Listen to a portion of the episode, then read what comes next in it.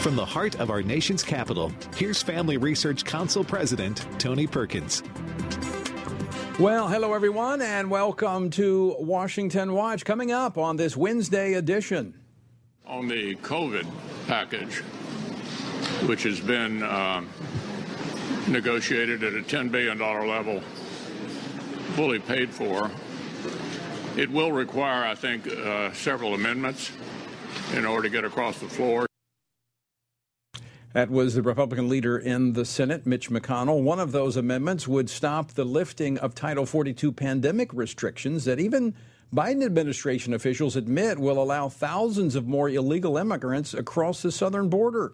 Republicans have refused to vote on additional COVID funding until there is a vote to protect the border. Also, he's back. We should be prepared and flexible enough to pivot towards going back, at least temporarily, to a more rigid type of restriction, such as requiring masks indoor. That was Anthony Fauci over the weekend saying he may call for mask again. Really, I think people are finished with the mask. I think it's time to burn them. We'll talk about that. And is the Senate close to an am- to an agreement on important human rights language that was tucked into a bill restricting trade with Russia? Kentucky Senator Rand Paul observantly detected the expanded language that could be used by pro-abortion administrations to target pro-life countries. Senator Paul joins us in just a moment. And yesterday, in his testimony before the House Armed Services Committee, Chairman of the Joint Chiefs, General Milley, said this. We are entering a world that is becoming more unstable, and the potential for significant international conflict between great powers is increasing, not decreasing. Is there a reason the world is more unstable? We'll talk with General Jerry Boykin, former Deputy Undersecretary of Defense for Intelligence. Also, what's behind you paying more at the pump? Begging dictators to produce more energy while shutting it down in Alaska and other places. It's just, it's unbelievable. The results are very predictable. Higher prices. This isn't Putin's gas hike. This is Joe Biden's gas hike. That was Alaska Senator Dan Sullivan yesterday in the Senate. What do the economic numbers tell us about the Biden administration's economic policies? Texas Congressman Kevin Brady, ranking member on the House Ways and Means Committee, is here later on Washington Watch. And for those parents involved in the battle for education, this will come as no surprise. The educational establishment is fighting hard to keep their death grip on the children. We'll talk with Hedia Miramati, who is at the church of Pastor Jack Hibbs in California, speaking out on behalf of parents. And you know what? There was a time when education was about training the minds of young people.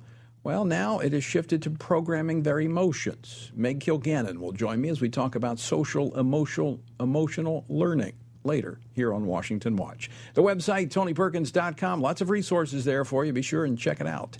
Our verse for today, coming from our Stand on the Word Bible reading plan, is Deuteronomy chapter ten, verses twelve through thirteen. What does the Lord your God require of you? But to fear the Lord your God, to walk in all his ways, to love him, to serve the Lord your God with all your heart and with all your soul, and to keep the commandments and statutes of the Lord, which I am commanding you today for your good. It doesn't get any more straightforward than this. How do we abide in the abundance of God's promises as we trust him as our Savior? Well, we fear him, we obey him, we love him, and we serve him. I invite you to join us in our two-year Bible reading plan. Go to f r c dot org slash Bible. You can also join me each morning, eight forty-four a.m. Eastern Time, for a daily devotional based on the Bible reading plan. You can find it either at tony perkins dot com or at my Facebook page. Well, in the rush to pass sanctions on Russia, some Democrats in Congress attempted to shoehorn unrelated and harmful amendments into the legislation. We saw this specifically with the Global Magnitsky Act, which allows the U S government to sanction foreign human rights abusers. There are many benefits to this act, but the new language inserted left it rife with the potential for abuse, such as pro-abortion presidents sanctioning foreign officials with pro-life views. Fortunately, as we were sounding the alarm here, there were those on Capitol Hill, like my next guest, working to fix it. Joining me now is Senator Rand Paul of Kentucky. He serves on four committees, including the Senate Committee on Foreign Relations. Senator Paul, welcome back to the program. Thanks for having me, Tony. Well, I want to commend you for standing in the way of passing a bad piece of legislation that was very popular. And, and certainly we all support the underlying effort of this effort, this uh, measure uh, to uh, restrict trade with Russia. But tell our listeners the concern you had about the Magnitsky language modification that was in this bill. You know, we're kind of sticklers for reading the bill. In fact, I have several pieces of legislation to actually slow down bills so we can read them.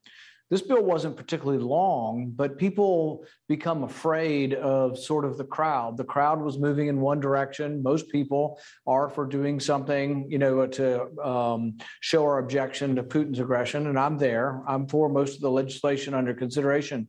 But they decided to move as part of this something called the Magnitsky Act, but they decided to take the definitions out of it that used to be in it and sort of leave a blank slate for, well, serious human rights abuses. And at first blush, you'd read that and you'd say, well, yeah, we're all against serious human rights abuses. We should punish people who do that. But if you don't define it, and then you listen to the left when they talk about what are human rights, it can get a person pretty worried about this. So, for example, the United Nations says that you have a human right to the internet. Most people on the left think you have a human right to housing, healthcare, and many of them think you have a human right to free abortion. Well, obviously, we steadfastly oppose that, but our concern would be that if you don't define what a serious human right abuse is, it could be that a country doesn't have free abortion, and, and a very liberal president of the United States says, well, we're going to sanction them for not providing a human right to their people. So the definition of what rights are is really important. Uh, many of us have been having this debate for many, many years between, does the government protect positive rights versus negative rights? Do you have a right to something physical or tangible, or do you have a right to uh, freedoms, which are intangible? And so this is a long-running debate, but it was going to pass, and it was going to pass overwhelmingly because of the emotions of the day and nobody willing to stand up. But um, I've let my colleagues on both sides of the aisle know that I'll stand up, even if it's unpopular, and say, wait a minute, what about this? What about this unintended implication of what you're about to do? So when I stood up about a week ago to oppose the bill, they did heap insults on me. They said I was outdated, antiquated. They said I was uh, uh, being obscure. They said I was a minority of one. They said nobody was on my side and I should just be quiet and sit down. But interestingly, after I stood up, I heard more and more from a lot of people. A lot of people in the pro-life community were already standing up, but we hadn't not yet had time to hear their voices. But in the end, uh, by standing up, they all threatened me. They all threatened to say things publicly about me. But in the end, they're going to go back to the original language, which does define human rights abuses as things that we can all agree. Uh, extrajudicial killing, kidnapping, genocide, all the terrible things that almost every human on the planet would agree is a human rights abuse. That's fine sanctioning that, but we have to make sure what the def- definitions are important. As you saw with the Supreme Court justice not being able to define a woman, definitions are incredibly important.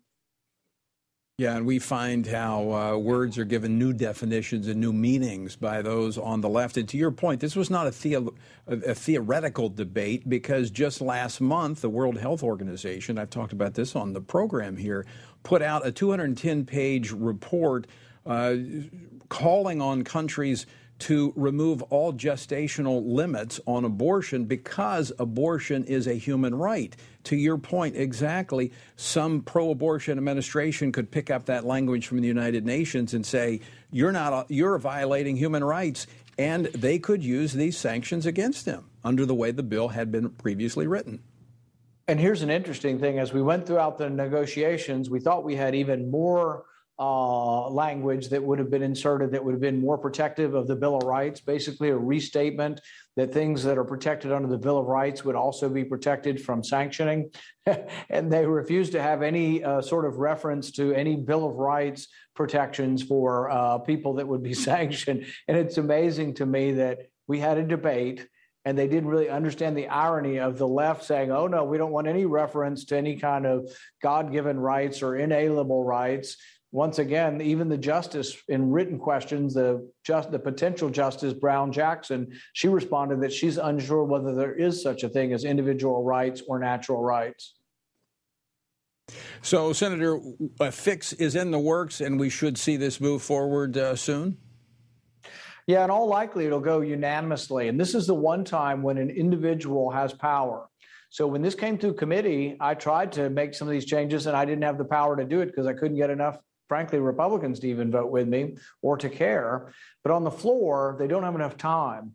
So people, sometimes people in the media, they misrepresent this and say, I can hold things forever. No, all I can do is hold it until they decide to roll over me. But it takes a week because of the Senate procedures. It takes a week to roll over one senator who objects. So by objecting and then having a solution, um, we're able to still get it. It'll be it'll pass unanimously, but it it takes the one individual who will object, and then they compromise, and then I let it go unanimously, and they still are able to avoid a week's worth of time getting through the legislation. So it does it does allow for a senator not to hold things indefinitely, but to shape the course of things that normally I wouldn't have enough power to shape. And they were very bitter.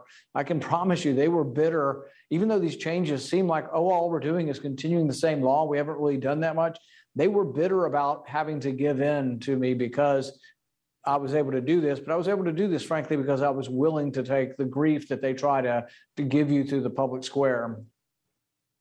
Well, Senator uh, Rand Paul, I can tell you there's a lot of folks that appreciate you being willing to stand up and, uh, and take that grief. Before we run out of time, uh, your friend Anthony Fauci saying that uh, we may have to call the mask back. When are we going to get beyond all this, these government mandates? Yeah. Well, he's once again not looking at the science. We've had the lowest death rate, the lowest hospitalization rate, and the lowest incidence of new infection since the entire pandemic. All of the news is good. Now, if he wants to, in a month, discuss if we are up to a million cases again, he can he can at least have a valid discussion. But to ask for more mandates and say prepare to be locked down again when we're at the lowest ebb this pandemic has had. The other thing uh, scientifically that goes against anything that Fauci is saying about more lockdowns is that if you test any thousand people anywhere in the United States, a random sampling of one thousand people, you'll find that ninety-five percent of them have antibodies to either the virus or the, to the disease. About sixty percent of children have had this. About fifty percent of adults have had it, plus many of them have been vaccinated. So ninety-five percent of us have immunity, and uh, that's why the virus is less deadly now. It, it's mutated to be less deadly, but we also have a significant amount of immunity spread throughout our country. And so we should be talking about getting back to normal and getting our freedoms back and not listening to a word Anthony Fauci has to say. Well, Senator, if you would, keep sharing the science with him. Maybe he'll get it at some point. Good luck. All right, Senator Paul, always great to see you. Thanks so much for joining us. Thank you. And, you know, this is why we need good men and women of conviction that are willing to stand against the flow. And uh, Senator Paul is one of those. Grateful for his work on that. Coming up next, the chairman of the Joint Chiefs testifying yesterday before the House Armed Forces Committee. This is what uh, General Milley had to say. But I do think this is a very protracted conflict. Uh, and I think it's at least measured in years. I don't know about decade, but at least years for sure. Uh, this is a very extended conflict that Russia has initiated. We'll talk about it next with Lieutenant General Jerry Boykin. Don't go away. More Washington Watch to come.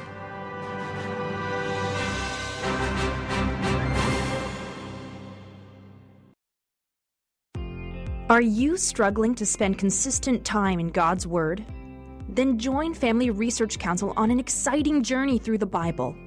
F R C's two-year Bible reading plan helps you to approach daily Bible reading with an intentional focus of diving deeper into the nature of God and how His Word speaks into cultural issues.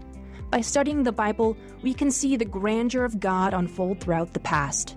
The Stand on the Word reading plan takes you through daily scripture in an engaging manner to help you stay grounded in God's truth. All wisdom comes from God, and He has given us the Bible as a way to understand the world. Start this adventure today with Family Research Council. When you sign up, we'll text you every Sunday with daily passages and questions that help prepare you for conversations with your friends and family. To begin this journey, visit f r c dot org slash Bible. With the current division and confusion of our culture, it is so important for Christians to root ourselves in the truth of God's Word, so that we are prepared to give a reason for the hope that we have. For this purpose, Family Research Council launched the Center for Biblical Worldview. The Center applies the Bible and the historical teachings of the Church to current issues. This helps Christians understand and live by a biblical worldview, know why Scripture must be authoritative, and equips believers to advance and defend the faith in workplaces, schools, communities, and the public square. The experts at the center address and provide resources on issues like religious liberty, abortion, voting, marriage, and sexuality. To access free resources like the Biblical Worldview series, go to f r c dot org slash worldview. To get highlights of the latest work of the Worldview Fellows, including blogs, interviews, and publications, sign up at f r c dot org slash subscriptions. At Family Research Council, it is important to us that we stay connected with you and that you stay informed. With the increase in tech censorship of conservatives and Christians, we've decided to be proactive to make sure we don't go completely dark due to censorship. That is why we've created a tech subscription platform. If we get canceled, you can stay informed and still find updates on faith, family, and freedom. How? Just text STAND to six seven seven four two to sign up for our text alerts, and you will get F R C's content straight to your phone. Again, just text STAND to six seven seven four two, and you will get special alerts on the biggest stories of the day. You can stay informed with just a simple text. We want you to be able to stay connected with like-minded community and to always have access to our content. Stay connected and informed. Just text STAND to six seven seven four two.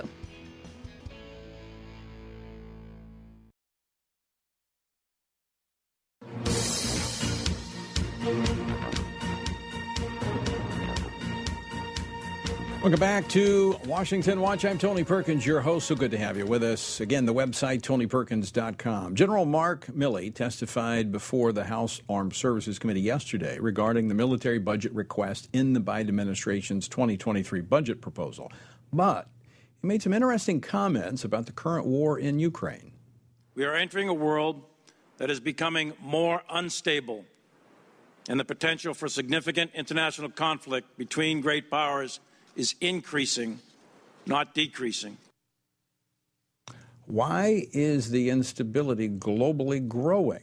Well, joining me now to discuss this is F R C's Executive Vice President and a founding member of the Army's elite Delta Force and former Deputy Undersecretary of Defense for Intelligence, General Jerry Boykin. General, welcome back to the program. Good to be here, Tony. All right. Uh, I, I don't disagree with uh, General Milley saying that we are at one of the most uh, unstable positions globally that we've been in, in in probably half a century. Do, do you agree with that? I do agree with that. And uh, I think what we have to ask is why. And uh, quite frankly, I think the uh, we, ne- we need to reflect on uh, the fact that uh, bullies uh, don't challenge people of, with strength. They challenge the weaklings. And I believe that uh, we what we're seeing is a period in, in the history of this nation and the world where America's uh, strength has not been on display.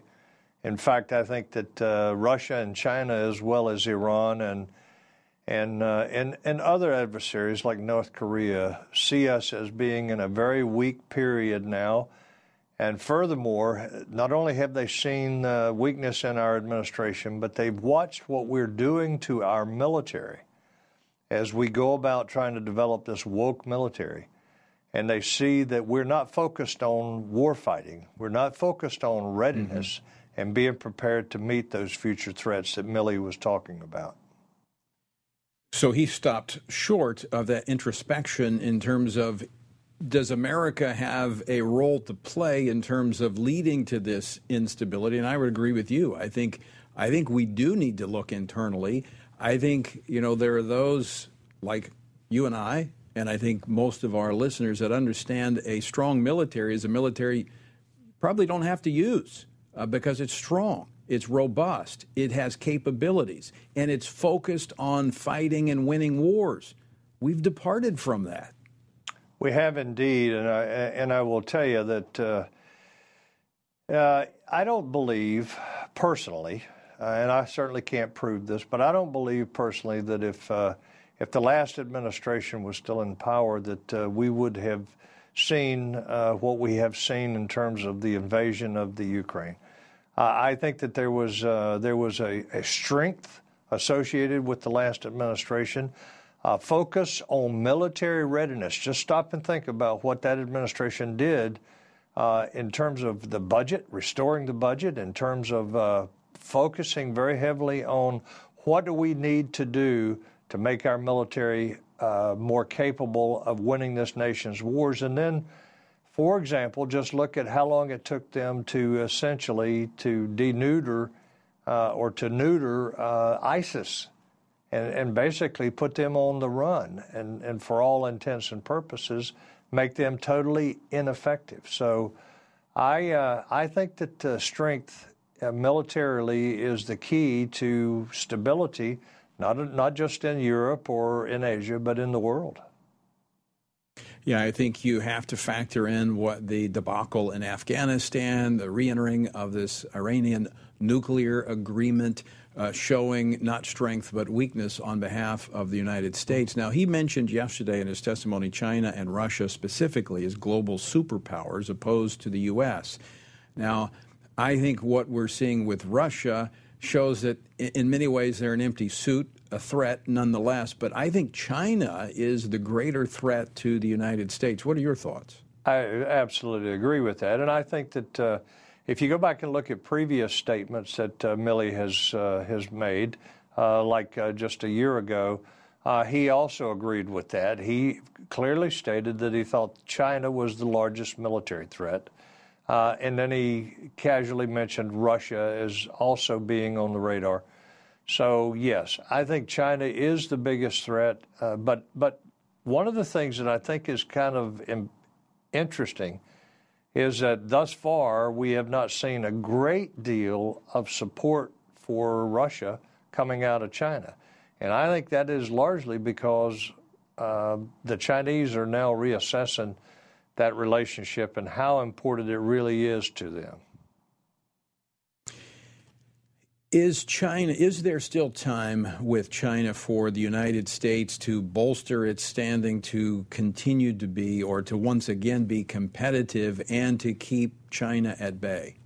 We're we're playing catch up, Tony, and very clearly when, when you look at the uh, hypersonic uh, issue, for example, these hypersonic weapons that are uh, both China and Russia have already developed and already have in their inventory. And we're just right just now in the experimental phase and the test phase of these. So we're playing catch up on a number of fronts uh, to include uh, much of the cyber uh, activities that uh, we're we're probably uh, slightly behind them. So, yes, we can catch up, but we've got to put the money and the resources Uh, and make a commitment to uh, prioritizing the restoration of our military capabilities. And uh, thus far, I see no uh, no attempt by this administration to do that. Uh, very quickly, with these hypersonic uh, missiles that we see, rockets, uh, do we have the, the defense capabilities against those as a country? No, they fly too fast. Uh, they fly too low. Uh, and uh, they, they just basically outrun our technology. Final question for you as we go into the break. Are you satisfied with the proposed military budget in the twenty twenty-three budget proposed by the administration? Well, it's the largest ever, and uh, and I think it is a good start. But I uh, I need to get into it and, and, and really dig into it to determine whether what the answer to your question is. Yeah, more money, if it's not spent wisely, is not a good thing. And so far, we've seen the priorities of this administration kind of moving in the wrong direction in terms of fighting and winning wars. General Jerry Boykin, always great to be with you. Thanks so much for joining us today. Thank you, Tony. All right, coming up, we'll be joined by Congressman Kevin Brady to discuss the flagging economy and what can be done to fix it. You're paying more at the pump. Why is that? Stay tuned. More Washington Watch still to come.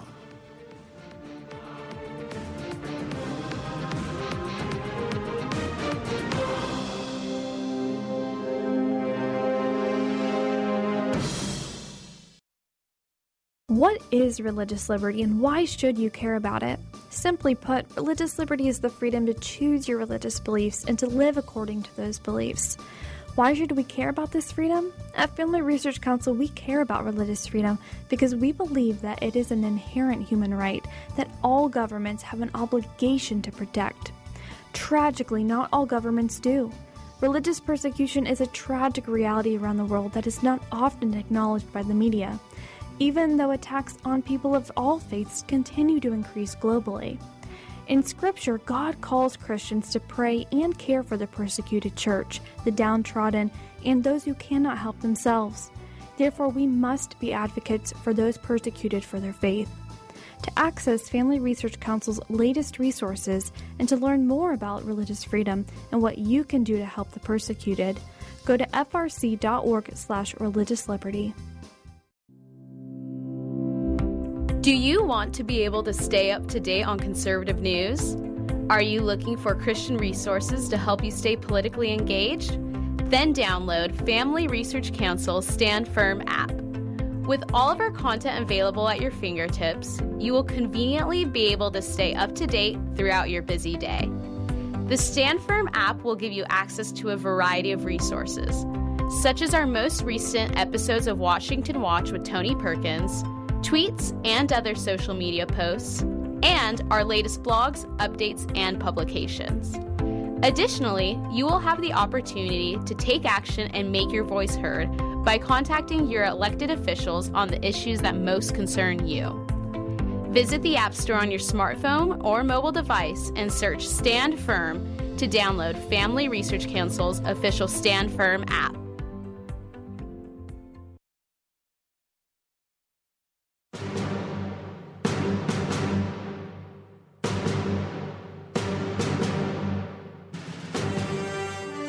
Welcome back to Washington Watch. I'm Tony Perkins, your host. Good to have you with us. The website, tony perkins dot com. Well, former President Obama returned to the White House yesterday for the first time since leaving office. The reason for his return, an event to celebrate Obamacare. Now, this celebration comes amidst inflation we've not seen in more than forty years and, of course, an energy crisis that's hitting all of us at the pumps. Joining me now to talk about this and more, Congressman Kevin Brady. He's the ranking member on the House Ways and Means Committee. Congressman, welcome back to the program. Thanks for having me, Tony.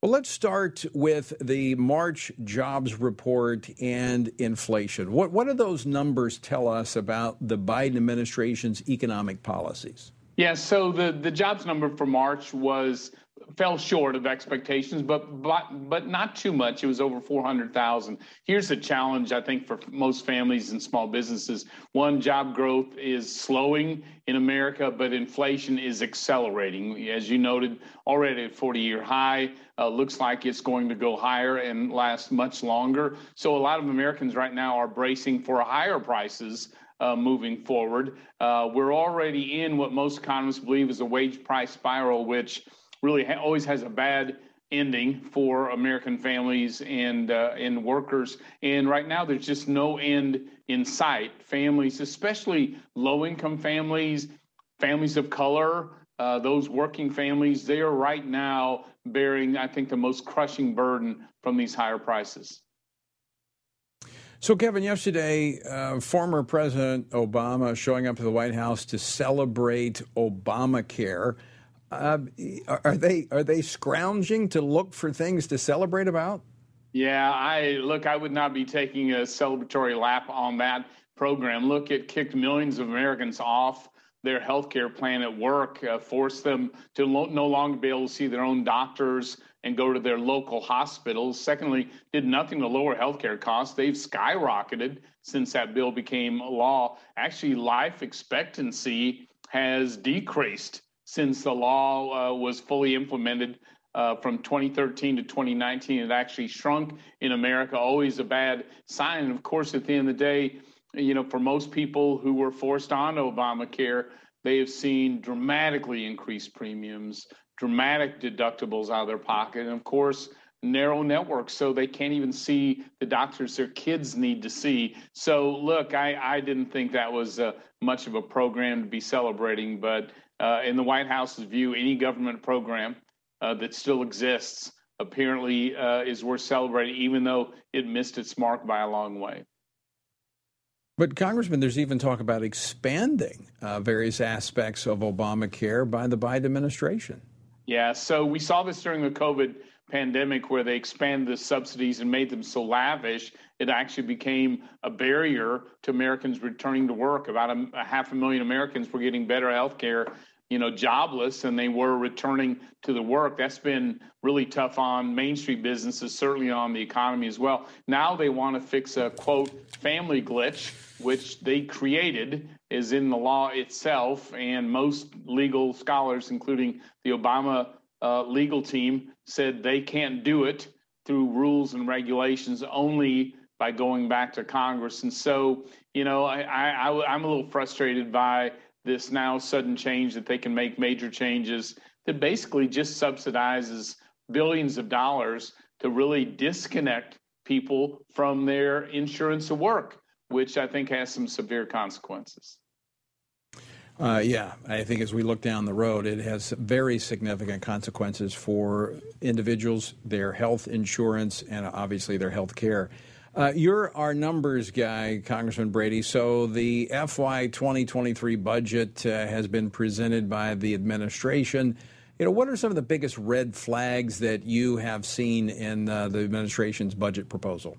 Yeah, it is, uh, Tony, it is a huge blowout on the spending side, as if, you know, spending six trillion dollars in the last fourteen months wasn't enough. You know, they're actually embedding a lot of those COVID-era programs and costs into the overall budget, which which makes our financial crisis in the future, I think, much more likely. Uh, secondly, they have are imposing or hope to almost two trillion dollars of tax hikes that land mainly on workers and Main Street businesses, but without question will drive U S jobs overseas and raise the prices on consumers as well. So they're really taking, Tony, the way I see it, they're taking the failed Build Back Better socialist agenda, embedding it into the budget, hoping they can move it sort of program by program through Congress or simply just fund it through the budget. Uh, I think they're going to fail on all accounts, but they are doubling down on the very policies that have made this such a toxic and unpopular White House. thirty seconds left, uh, Congressman Brady. Any relief in sight for the American family? You know, uh, not if these spendings and, and tax hikes go through. I, I really am worried that inflation is going to increase more because, you know, the housing prices really aren't in the inflation yet. Uh, gas prices are going to continue to increase. So far, the White House just hasn't given one solution yet to all these higher prices. Well, and may may have to wait till November, another election, to change uh, approach, ideology, and political policy. Yes, Congressman Kevin Brady, always great to talk with you. Thanks so much for uh, dropping in today. Good to see you, Tony. Take care. All right.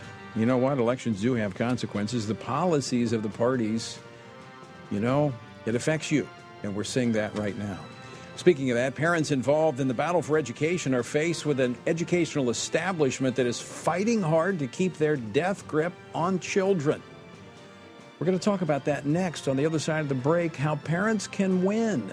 Don't go away. More Washington Watch to come.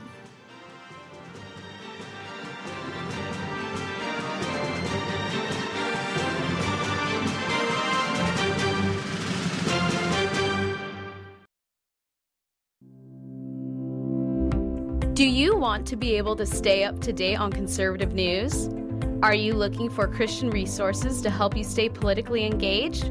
Then download Family Research Council's Stand Firm app. With all of our content available at your fingertips, you will conveniently be able to stay up to date throughout your busy day. The Stand Firm app will give you access to a variety of resources, such as our most recent episodes of Washington Watch with Tony Perkins, tweets and other social media posts, and our latest blogs, updates, and publications. Additionally, you will have the opportunity to take action and make your voice heard by contacting your elected officials on the issues that most concern you. Visit the App Store on your smartphone or mobile device and search Stand Firm to download Family Research Council's official Stand Firm app. What is religious liberty and why should you care about it? Simply put, religious liberty is the freedom to choose your religious beliefs and to live according to those beliefs. Why should we care about this freedom? At Family Research Council, we care about religious freedom because we believe that it is an inherent human right that all governments have an obligation to protect. Tragically, not all governments do. Religious persecution is a tragic reality around the world that is not often acknowledged by the media, even though attacks on people of all faiths continue to increase globally. In Scripture, God calls Christians to pray and care for the persecuted church, the downtrodden, and those who cannot help themselves. Therefore, we must be advocates for those persecuted for their faith. To access Family Research Council's latest resources and to learn more about religious freedom and what you can do to help the persecuted, go to f r c dot org slash religious liberty. Attention university students! Are you looking for an internship that will help you grow as a Christian leader and allow you to positively influence the culture? Then Family Research Council's internship program is for you. F R C's life-changing twelve to fifteen week internship program will prepare and equip you for the next step in your professional journey. You'll enjoy a speaker series focusing on careers and callings, lectures from prominent conservative leaders, and weekly biblical worldview training. All of these offerings were created to aid you in your personal and professional development. As an intern, you will have the opportunity to work side by side with our experts in policy, communications, event planning, and more. The real-world experience you gain will prepare you to pursue a career of influence and make a difference wherever God calls you. This paid internship offers fully funded housing in the heart of downtown D C, giving you the chance to experience our nation's capital. Visit f r c dot org slash internships to apply.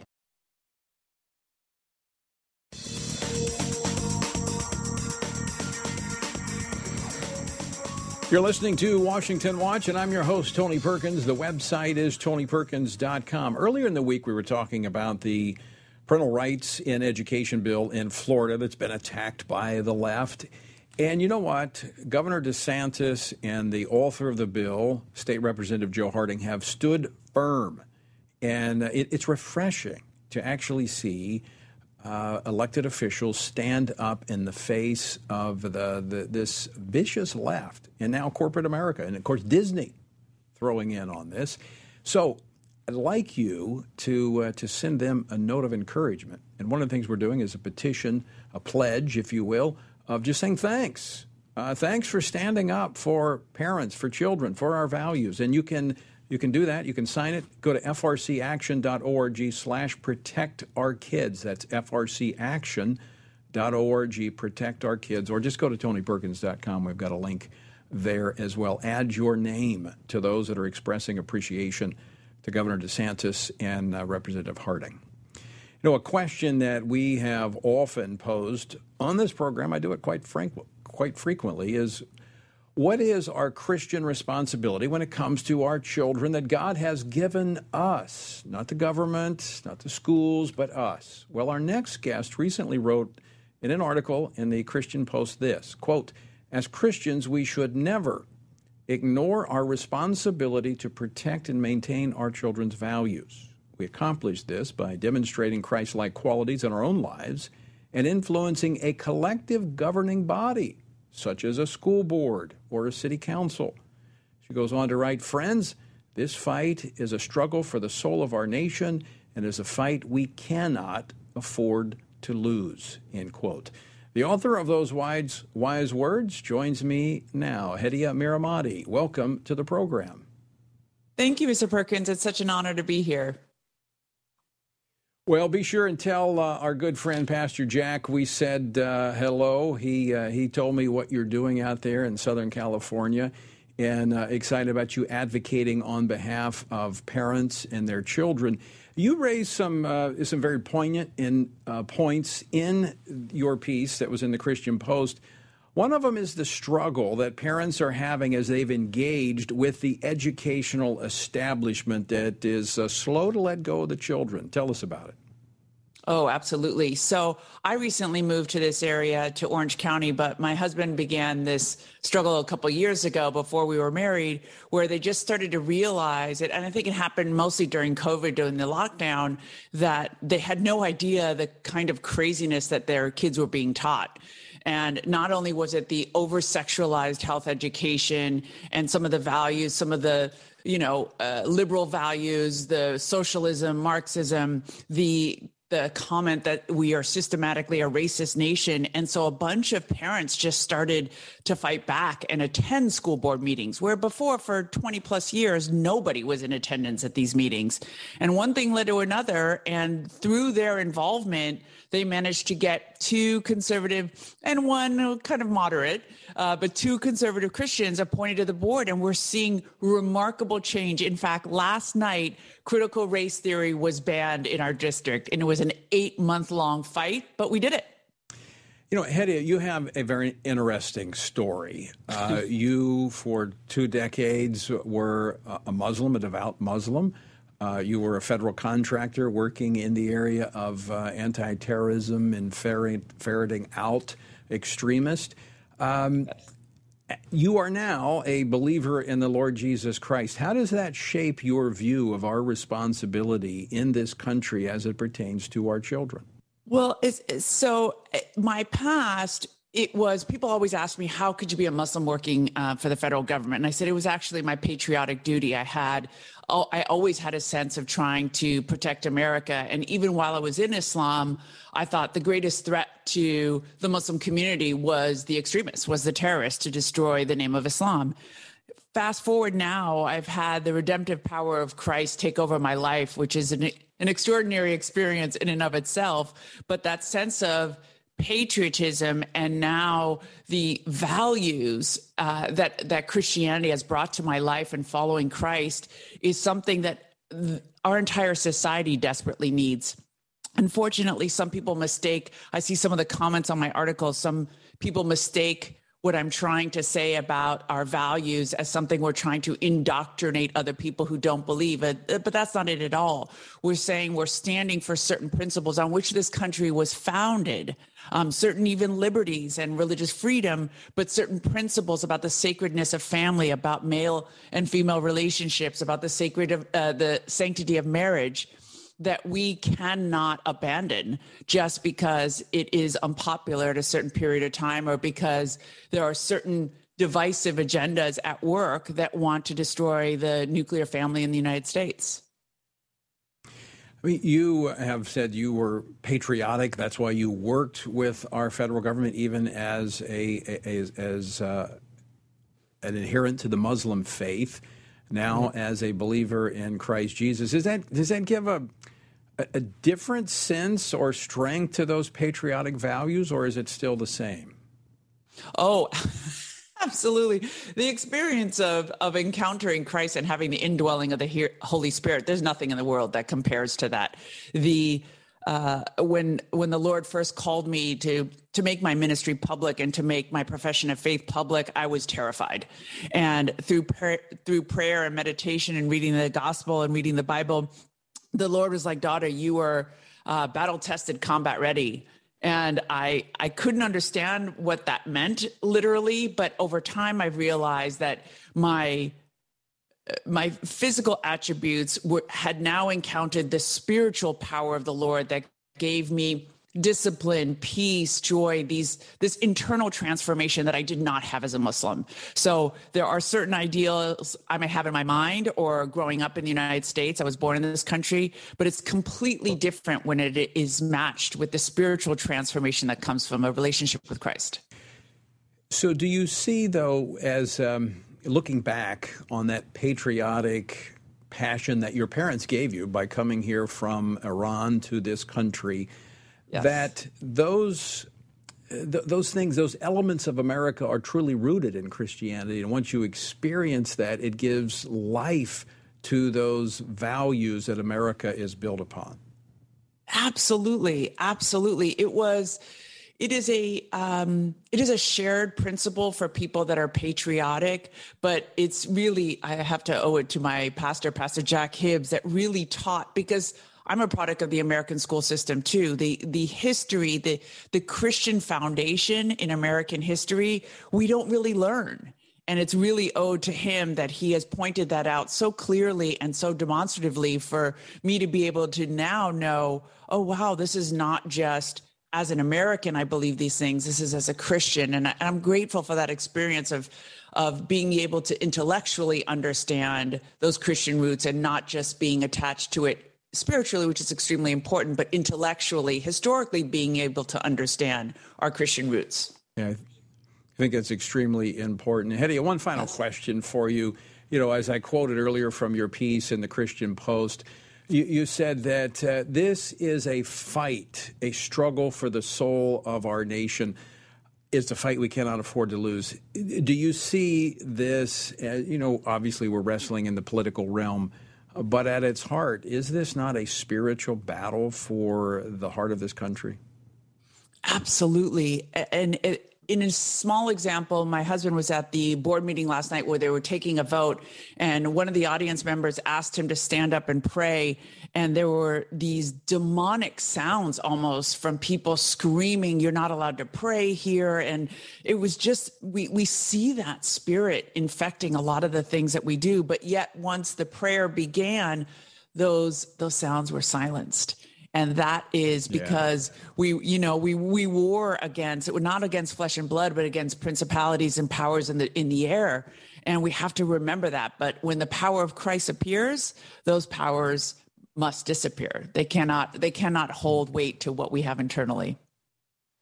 The key is we must stand up and speak up and declare yes. that truth, or it won't yes. happen.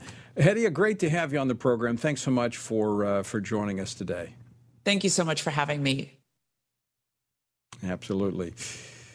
Well, you know, again, uh, she's in Pastor Jack Hibbs' church, a good friend of mine. This shows the power of pastors preaching the Word of God as it applies to the world in which we live. Well, continuing on the topic of education, F R C's Meg Kilgannon, F R C Senior Fellow for Educational Studies, joins me to look now at, you know, there was a time when schools were focused on shaping the minds, equipping the minds of young people. Now, it's really t- trying to corral their emotions. Meg, welcome back to the program. Thanks for having me back, Tony. It's great to see you. All right. Let's talk about these. I mean, there's so much to talk about on education. And uh, you know what? We got a lot of time to talk about it in the coming days, but not a lot today. Let's talk about this focus that has been taking place in public education as it pertains to this social emotional learning. Right. There was a hearing on Capitol Hill just this morning that focused on this topic, and this is a great example of uh, a set of values and almost a faith system that is allowed in public school uh, when other faiths or any any religious faith is not allowed in public school. The kind of, of emotional supports and character building that these programs are are alleged to provide are exactly the sort of values that are inculcated by Christian parents in a Christian home, or really, you know, a lot of religious families have certain values and disciplines associated with family life that make children ready to go to school and learn. And so because of the breakdown of the family, and, and because there are so many children who are going to school but they are not ready to learn, um, educators wondering what are they supposed to do about that, uh, needing help to corral the kids. And so um, this collaborative for academic and social emotional learning, CASEL, um, comes out from, it's, it's, it's a top-down, um, ideologically driven program that is supposed to address the, the emotional needs of children so that they can be ready to learn. And I, I think what they miss so often in, in cases like this is that when children come from perhaps a chaotic home life, um, the, the Um, the, the order that they find at school is a great relief to them, and the academic accomplishments that they can achieve in that ordered environment are a source of great esteem to them personally. Like, this is the, the value of doing a good job and, and learning something. That's a way to make children uh, to, to feel good about themselves. But instead of focusing on academics, they want to focus on making sure that the children are emotionally prepared to learn. And this goes way beyond the, the expertise of the average classroom teacher. So th this is where a lot of the, the feelings come in. It's about kids feeling well. And, and feelings are temporary. They're passing. But academic accomplishment, academic achievement is something that stays with you for, for life. And so we've, you know, to use the phrase that uh, was popularized a, a few years back, the snowflakes. I mean, it's all about feelings. Um, is there a point that we're going to get back to education? I mean, we see our test scores, math, reading, science, all falling behind. Um, well, is this registering with educators? It's, I'll tell you who it's registering with. It's parents, like the woman you just interviewed. We're seeing this in schools, and while we certainly want children to feel good about themselves and to be prepared to learn, uh, we understand that learning is the point of going to school. It's not for therapy, it's to be, it's to learn. And so the more that parents see this kind of thing in schools, the more strongly they push back against this type of, of uh, content. And it, it's really sad that it's necessary, but this is exactly the kind of thing that's driving parents to schools. And she just said they've banned C R T in her school district. That is the kind of step that we like to see to push back on these kinds of things, too. Yeah, I mean, look, we all want kids to feel good, but f f that's temporary unless it comes from something rooted deeply. And we know that the, uh, the, ideolo the ideology dominating our public schools today is not going to take them to the source of answering these big questions. Why am I here? What is my yes. purpose? You know, how did I get here? That's for the parents. That's for the church to do. And uh, I'm, I'm, I'm concerned as we move, as we see government move to try to bring in children at earlier and earlier ages, as we've talked about before, it's about shaping that worldview that turns them away from the true answers of life. It is indeed. Every human heart has a longing, to, a yearning for God, for, for that love, for the higher power, for, for Christ, as we know as Christians. And so um, the, the, the drive to fill that need or to satisfy that need with something less than that, um, but that is legally acceptable or socially acceptable in the public school setting. That's why, how you get something like social emotional learning. And so we we need to send our children equipped as, as Christians into that space, knowing that that need is, is served for them. Yeah, and we uh, need to continue to see parents step up to the school boards, making sure that C R T and the and, and and we focus on the academics as opposed to the social and the emotional uh, that's been uh, dominating. Meg Kilgannon, always great to talk with you. Thanks so much for uh, joining us once again on Washington Watch. Thank you. And folks, I know there's going to be a lot more said about education in the days ahead because it's a big issue. It is a driving issue, and I'm grateful for parents getting involved in taking responsibility and authority over the education of their children. We've got resources available for you if you're considering getting more involved. Go to f r c action dot org or go to tony perkins dot com and follow the links over. All right, thanks so much for joining us today. Until next time, I leave you once again with the encouraging words of the Apostle Paul, found in Ephesians six, where he says, when you've done everything you can do, when you've prayed, when you've prepared, and when you've taken your stand, by all means, keep standing. Washington Watch with Tony Perkins is brought to you by Family Research Council and is entirely listener-supported. Portions of the show discussing candidates are brought to you by Family Research Council Action. For more information on anything you've heard today, or to find out how you can partner with us in our ongoing efforts to promote faith, family, and freedom, visit tony perkins dot com. Also, to leave a comment about Washington Watch, call our watch line at one eight six six, three seven two, seven two three four. That's one eight six six, three seven two, seven two three four.